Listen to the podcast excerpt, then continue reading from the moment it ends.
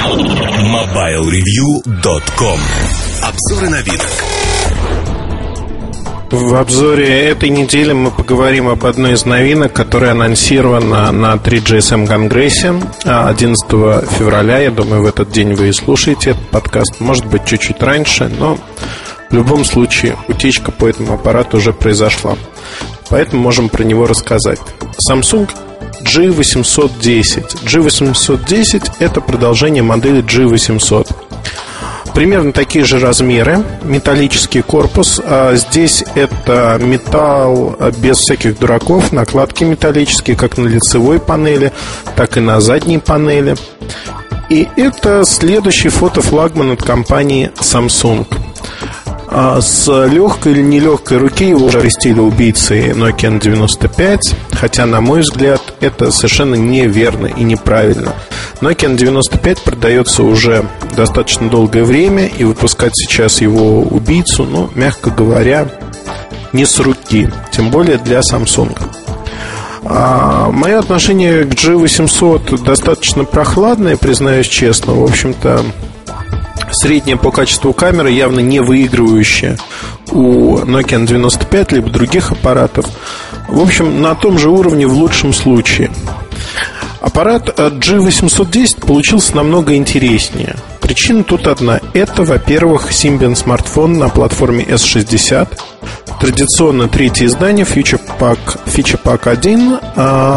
И тут можно говорить о том, что аппарат э, получился, как говорит Сережа Кузьмин, вот такой рукастый, брутальный, мужской. Действительно, мужской аппарат, хорошо лежащий в руке, э, с металлом, пусть металлические накладки достаточно тонкие. Ну, такой а- а индустриальный дизайн. То есть, действительно смотрится неплохо. Чем-то напоминает телефоны LG. Вот Shine особенно, должен признаться, потому что полированный металл, и зеркальная поверхность экрана. Экран здесь 2,6 дюйма, 240 на 320 QVGA традиционно. Есть фронтальная VGA камера. Но а, чем берет этот аппарат? Во-первых, есть два цветовых решения: черный и серебристый. Черный больше смотрится как-то обыденно, серебристый именно под металл. В этом аппарате решили учесть э, наработки Nokia и впервые для компании здесь применяется micro-USB разъем. Это не мини-USB, это именно micro-USB. По аксессуарике полное совпадение с Nokia. Зарядное устройство, кабеля, все подходит, взаимозаменяемо. Карточка памяти microSD, а слот не спрятан, то есть на правой стороне к нему можно получить сразу доступ. Что здесь интересного? Есть разъем 3,5 мм прямо на корпусе. Так как это фоторешение, то на задней стороне мы видим шторку металлическую камеры. А тут самое интересное. Это первый аппарат компании для европейского рынка, оснащенный объективом 5 мегапикселей с автофокусом и трехкратным оптическим зумом. Ну, ксеноновая вспышка, как водится, здесь есть. Для тех, кто очень-очень интересуется характеристиками экрана, я могу зачитать то, что здесь написано. Автофокус трехкратный, оптический, 4.75-14.25 миллиметра, это фокусное расстояние, 1 к 3,5, 6. Ну, э, скажем так, оптический зум действительно штука хорошая, штука правильная. И на сегодняшний день в телефонах Nokia, смартфонах Nokia на S60 его нету. Тут же оптический зум присутствует. А, что могу сказать? Вот в натурных испытаниях, безусловно, а, аппарат с оптическим зумом выигрывает, когда вам нужно что-то приблизить. Ну, простое сравнение. Если на Nokia N95 идет кроп кадра, который весит от силы, ну, при трехкратном приближении не 1,8, 2 мегабайта картинка весит, а где-то 700 килобайт, то на G810 Samsung она весит примерно 2 мегабайта. То есть информации больше. Хотя на экране телефона или на экране компьютера особой разницы, честно признаюсь, не видно.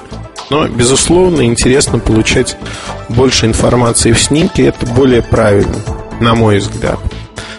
А тут, э, забегая вперед, должен сразу сказать, что работать с камерой удобно. Шторка, открываясь, автоматически активизирует съемку. Слышно, как елозит объектив, то есть как работает оптический зум и фокусировка. Есть макрорежим. А, приметы этого сезона, примет сезона для Samsung, для Sony Ericsson и чуть позже для Nokia это автоопределение лица при съемке. То есть аппарат выхватывает из толпы лицо и фокусируется на нем, по идее.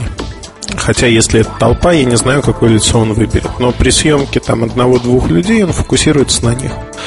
Такая же функция в новом э, Cybershot есть, который тоненький и приходит на смену К850. Ну, не на смену, скажем, а как имиджевая его версия.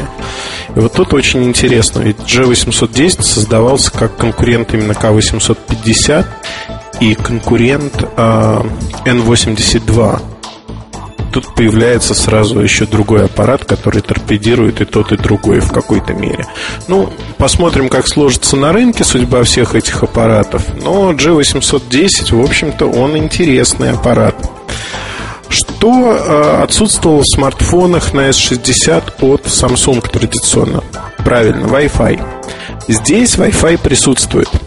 Причем присутствует он весьма в странной конфигурации. Во всяком случае, об этом говорит и сам производитель, что Wi-Fi здесь для блогинга и для веба.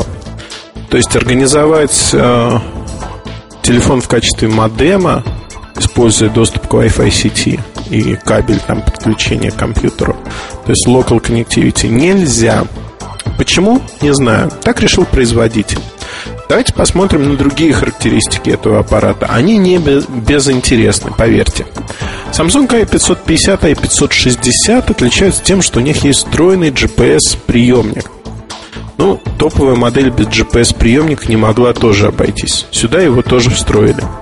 К сожалению, сюда же притянули программное обеспечение Navigon, которое, в общем-то, все как у всех, но особым удобством, честно говоря, на мой взгляд, не отличается. Радостная новость. Можно использовать Google Maps, можно использовать что-то иное. В общем-то, работает, проверено. А что-то иное а, использовать имеет смысл или нет, решать вам, на мой взгляд, ну, это вопрос выбора. Вернемся, наверное, к корпусу. Вот качество сборки аппарата вне всяких сомнений. Если G800 тоже был классно собран, то этот аппарат тоже хорошо лежит в руке, очень неплохо собран. И а, тут даже есть, в общем-то, у меня одно только нарекание – клавиатуре цифровой. Очень мягкая клавиатура, но хода чуть-чуть не хватает. Надо привыкнуть. Не совсем. Я не могу сказать, что она неприятная, неудобная. Надо просто привыкнуть, скажем так. Батарейка в аппарате отличается повышенной емкостью. Это 1200 мАh хорошая батарейка, но аппарат работает только где-то два дня. Если активно снимать один день. А в, на этой неделе я думаю, что вы сможете посмотреть фотографии с этого аппарата. После его официального анонса мы проведем сравнение с J 810 Sony Ericsson K850 Nokia 95. Но забегая вперед, скажу, что по фотографиям, в общем-то, он не выигрывает у этих моделей. Но вот по качеству видеосъемки однозначно впереди и на коне. Он чем-то напоминает LG Vufti, потому что по характеристикам записи это VGA 30 кадров в секунду, либо QVGA 120 кадров в секунду. В общем, не знаю, кому это может понадобиться, такая частота кадров, но если вдруг кто-то испытывает потребность в этом, то все это есть в этом аппарате. Итак, а о чем мы можем сказать еще про этот телефон, который является фактически смартфоном? У него есть технология, которая была и в G800, это Wide Dynamic Range – компенсируются недостатки яркости, когда вы снимаете в помещении, например, напротив окна. В общем, вытягивает. Вытягивает активно. А, ISO, значение ISO здесь от 100 до 800, можно его выправить. Плюс есть а, оптический стабилизатор картинки. А вот я говорил, он не оптический, он цифровой. Он цифровой, но здесь он работает, в общем-то, неплохо, на мой взгляд. Что я могу сказать еще об этом аппарате? А, наверное, стоит отметить, что вот все вместе при цене в вот боюсь тут сказать, но я думаю 600-650 долларов и, соответственно, где-то 400 евро. То есть это цена Nokia на 82, может быть чуть-чуть дороже. Этот аппарат выглядит достаточно относительно интересным для тех, кто ищет слайдер. Слайдер с ксеноновой вспышкой. А, по музыкальным характеристикам он, вне всяких сомнений, очень неплох, хотя плеер обычный, но используется усилок фирменный от B&O. А, звук хороший идет через разъем 3,5 миллиметра. Так вот, этот аппарат, он получился, ну, вот меня очень многие ругали за G800, что это классная модель, такая вот секси и все такое. Но не знаю, может быть она и секси, но как-то он не продается особо. Во всяком случае, не пользуется таким оглушительным спросом, как Nokia N95. Недостаток того, что аппарат появился намного позже своих конкурентов.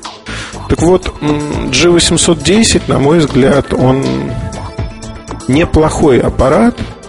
И учитывая динамику цен на смартфоны Samsung на платформе S60, они, в общем-то, дешевеют на глазах буквально. Я думаю, что первая цена будет не очень адекватной. После этого в компании оценят те новинки, которые объявили конкуренты, и как продается эта модель, и снизят стоимость. А не думаю, что он станет самым массовым аппаратом с камерой, но вот меня сейчас опять будут ругать, но какой-то из э, огромного числа телефонов он начал откуда-то что-то скачивать, поэтому появились помехи при записи. Честно скажу, вот все телефоны в 3-4 метрах, но так как это прототипы зачастую, в общем-то, ведут они себя не очень адекватно.